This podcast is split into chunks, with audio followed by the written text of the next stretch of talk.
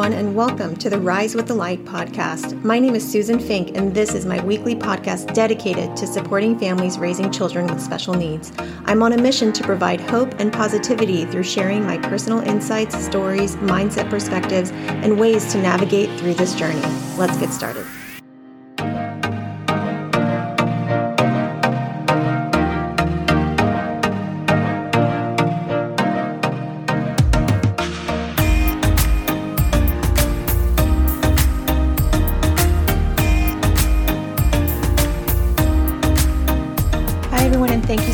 Joining me today. I'm so glad that you're here. I'm so glad that you're listening. And I hope that the information and the episodes that I'm putting out are helping you, are giving you some perspective, are helping you relate and know that you are not alone. And I'm actually using this episode today to help me with that exact thing. This episode I'm actually have not written. Usually I will take time to write and to think about what I want to discuss on a specific topic and to do some research and to really think about what I want to write about, what I want to say. But this episode is one that is coming at you raw. Um, it's something that I am feeling right now, and I have not felt this way in a really long time. And I know I've had this feeling before. It's very familiar to me over the last five years of working with my son, who all of you know, or people who may just be tuning in, know that uh, my son is autistic. He was diagnosed when he was three. So over the last five years, I know I've had this feeling. And this feeling that I'm referring to is a feeling of deep sadness. It's not like just feeling sad. It's like my heart hurts. I have a hard time focusing. I feel anxious. It's hard for me to manage my emotions.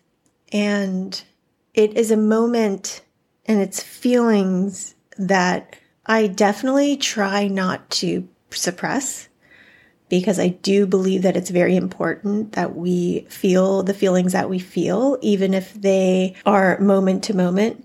I do believe it's important that we address those feelings. We identify the root of those feelings and where that's coming from so they can be addressed and they can be handled and managed in the most positive, healthy way.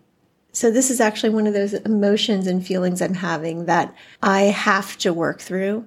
And one of those ways I'm working through it is with you right now because I feel like this is a great outlet for me to work through a lot of different things that I've had to work through and to share with all of you the things that I have thought through uh, throughout the day today to try to cope and deal with this deep sadness that I'm feeling.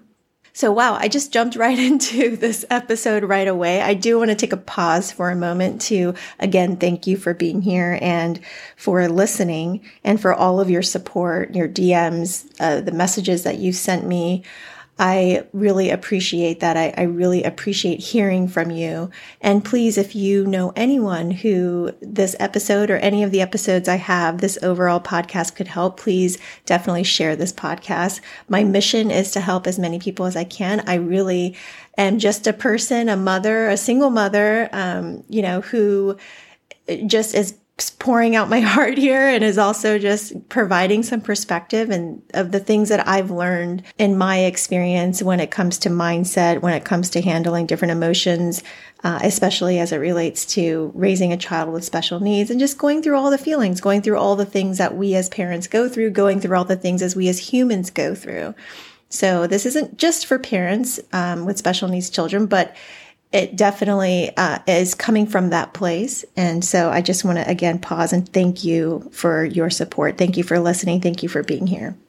So, this sad feeling, this deep, sad feeling, have you ever felt that before? Is there something that you've experienced that makes you feel so sad to your core? Your heart hurts it's difficult to breathe. It's difficult to manage your thoughts. It's difficult to pull yourself out of this sadness. You know, the, the, the thing that really sparked this for me was watching my son at school doing a dance with the rest of his class. It was like a class performance. And first and foremost, I'm so proud that he was able to participate. In the past, he hasn't been able to participate. It's been very difficult for him, and I totally understand it. I never ever force him to do anything that is uncomfortable, and that if he wouldn't want to participate today, that would have been okay too. But he did. He was able to go up on the stage. He was able to be there with the rest of his class. He was able to do some of the dance uh, that he could remember, and he was up there for the entire time. So I'm so proud that he was able to do all of that. I'm so proud of him. He faced his, his own anxiety, his own fear, his own challenges, and he was able to participate and do that. The thing that just made me so sad at the end, coupled with the excitement and happiness and joy that I felt, which is also a very odd thing is to have this very happy, joyful time. And, but then at the same time, having this like deep, deep sadness. And what really triggered it for me was just seeing the other kids in the class and their friendships together and taking photos together and getting in groups and their kind of cliques and things. And, you know, here my son is on his own. And my son struggles with social interactions. He has a really hard time making friends, keeping friends, interacting with friends, having conversation, staying on topic. There's so many social things that come from speech delays that affect his ability to make connections with other people, to make connections with friends. And the thing that just made me so sad is because I know my son wants to have those friendships. I know he desires to connect with other people. He just doesn't know exactly how to do it. And that is something he is working on in his behavioral therapy and the support that he receives. So I know deep down he wants to have friends. He wants to have this connection and to see the exclusion of him at the school with the other kids just I always thought about cutting these parts out when I'm crying. But Maybe you're crying too with me, seeing that exclusion and knowing his desire to have friends just tore me apart inside. And while he puts on this really happy face and he is such a joy and he is so loving and kind and all of these things that so many people cannot experience because he isn't able to connect with other people. And I know that that will come with him in time. It just, as a parent, as a mother, as someone who knows him so well and the joy that he does bring, and that he wants so deeply to have these friendships, it's just really tough to, to watch, really tough to see as a parent. And, you know, with COVID and everything that's been going on, and we've all been kind of isolated. Of course, the kids are at school, but this was one of the first times in a while that I actually saw him in his classroom environment because we haven't, as parents, haven't been able to go on the school campus. And this was the first time I was able to go there and to see him in his school setting around all of the other kids. It just became more real for me of what I already knew, but I could see it. I, I don't know if that makes sense, but you know, it was just, it was really hard. And I know for him, as much as he is, puts on a happy face and he is such a happy, happy guy, I know it's really hard for him and that hurts. And, you know, I sat here thinking about, well, I shouldn't compare you know, and of course, comparison is the thief of all joy. And, you know, it, it, it isn't necessarily me comparing. It's more of just knowing what my son wants and knowing that he really wants to have friends and wants to be connected and wants to, you know, have, create those friendships. And then to see the challenges that he has and that he doesn't really have friends. And that really is hard. It's hard on him. It's hard on me. It hurts my heart.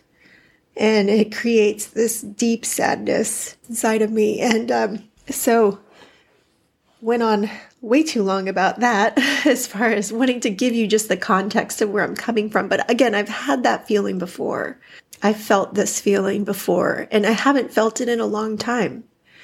And maybe it's because I've gotten good at coping with some of it and redirecting some of it. And, and that's what I want to also get into now is what do we do with this deep sadness? What do we do as parents to not let this affect us so much?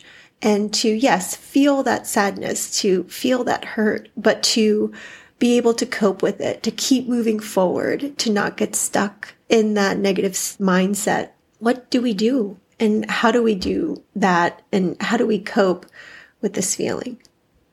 So I want to just give you a few of the things that I did today that helped me. And one of those things is talking to you right now. I'm literally sitting here by myself talking to into a microphone, but I'm imagining I'm talking to you. I'm imagining I'm talking to a friend. I'm talking to someone who can relate to me, who understands this feeling and understands where I'm coming from, has maybe had similar experiences. I'm imagining that right now, and that's helping me feel better. It's cathartic in a way. This podcast is very cathartic for me because oftentimes I don't speak about a lot of these feelings. And so this is actually really helpful for me. So the first thing I would do is to talk to someone Talk to someone about how you're feeling. Get it out somehow. Release it out of your mind. Get someone that you, you know, talk to someone that you trust, someone who can listen, maybe someone who understands where you're coming from, another parent, another, you know, a family member, a husband, spouse, friend, whatever that is, whoever that is.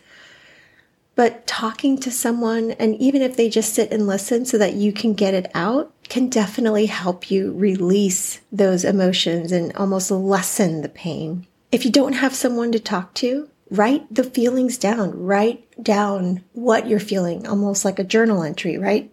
Write it down, get it out. I think the point I'm trying to say here is to release it, to talk it out, to write it out, to get it off of your chest, get it out of your mind and vocalize it, write it down, be able to identify where this pain is coming from and where this sadness is coming from. And, you know, first and foremost, just get it out. And second is as you're writing, if you're journaling, think about the things that are positive. And I did do an episode on flipping the script from negative thinking to positive thinking. And I did that episode a while back, but that still rings true here the sadness isn't necessarily a negative feeling or a negative thought. One thing that I had to do today was while I was thinking about this sadness that I had, I started to remind myself of the things that I was proud of for him I reminded myself of the journey that he's had and the challenges he's overcome. I reminded myself of how proud he was of his, of himself for doing the things that he did, the, the characteristics that he's developing as far as handling his anxiety and the bravery that he had and being able to participate in those steps that he's taken, the progression that he's made. I had to really stop myself and while I needed to feel the emotions I was feeling, I still had to stop myself and say, you know what? There are so many positive things that I can focus on that are so much more meaningful than this feeling that I'm having. And I had to really work hard to redirect my thoughts and to redirect where I was headed and to remind myself of those things that he has done and what he was able to accomplish today and the positive things that came out of that. And focusing on gratitude, right? It's it's not and what I just said is not necessarily being grateful, but gratitude is another part of this. Being grateful for whatever it is in your life. It doesn't even have to be related to what you're dealing with. It's more about trying to really push those positive thoughts in your mind. And so one of the things I was thinking today was that I was grateful that I could go to the school presentation and the, the school dance um, performance. I was grateful that I had the flexibility at work to be able to leave the office and be there and be present. You know, really kind of shifting the way that I was thinking from this really deep sadness and sad thoughts to, okay, look at all the stuff that he's accomplished. Look at what he was able to do today. And I'm grateful that I was able to be there.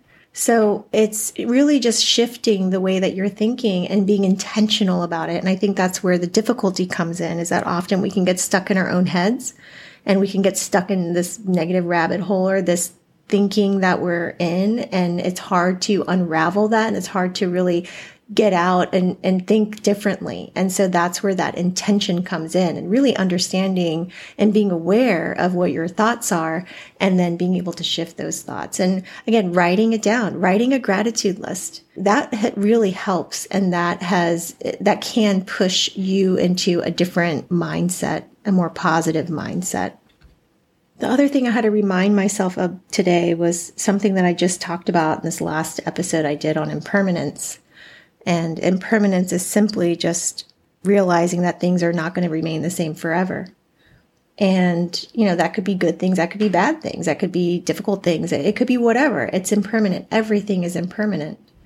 So I think that's something that I had to really think about today was, you know, yeah, he doesn't have friends right now, or he, he may have a handful of friends, or, or you know, he may have some level of friendship. So when I think about impermanence as it relates to friendships and developing those relationships for my son, I have to realize that this is right now. Right now, he has a really difficult time with developing those connections, with having conversations, with keeping friends and keeping interests and understanding those social interactions. But is that going to be the way that it is forever? I don't think that that is the case. And the reason I say that is because I've seen him being challenged with so many other things. And over so many years, I've seen progress in so many of those areas. And he has developed so much and has overcome so much of some of the challenges that he's faced. So I know that he is fully capable of having friends. I know he's fully capable of evolving and learning and growing and being able to have those connections. And so I had to remind myself today that this isn't going to be forever. And while that can be really difficult to do when you're in a negative state of mind or you're in an emotional state of mind, like I am in, I was in, I've been in, I'm starting to come out of it, being intentional, realizing that that is the case and that is something that we can hold on to and that things are not always going to be this way. I think that that can also help us find serenity. It can help us find peace. It can help us have, find hope. And it can help us really work through these things for ourselves so that we can then press forward in a positive way. And the last thing I'll say here is related to grounding. You know, we have these five senses that sometimes we take for granted. And when we are in a difficult state of mind, when we are going through some challenging times, especially in our minds, we can use grounding techniques using our senses to help us to become more present, to help us to become in the moment, and to help us to push through some of those thoughts.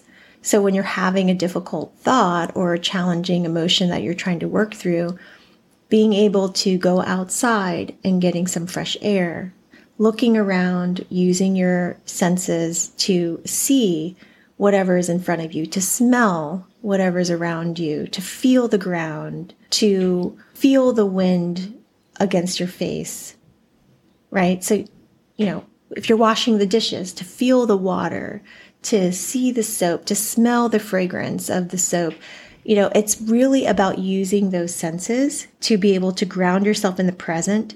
And sometimes when you ground yourself in the present, you're able to redirect your mind and getting out of a negative thought process and potentially going down a rabbit hole in a negative way. And you're able to change the way that you're thinking through grounding.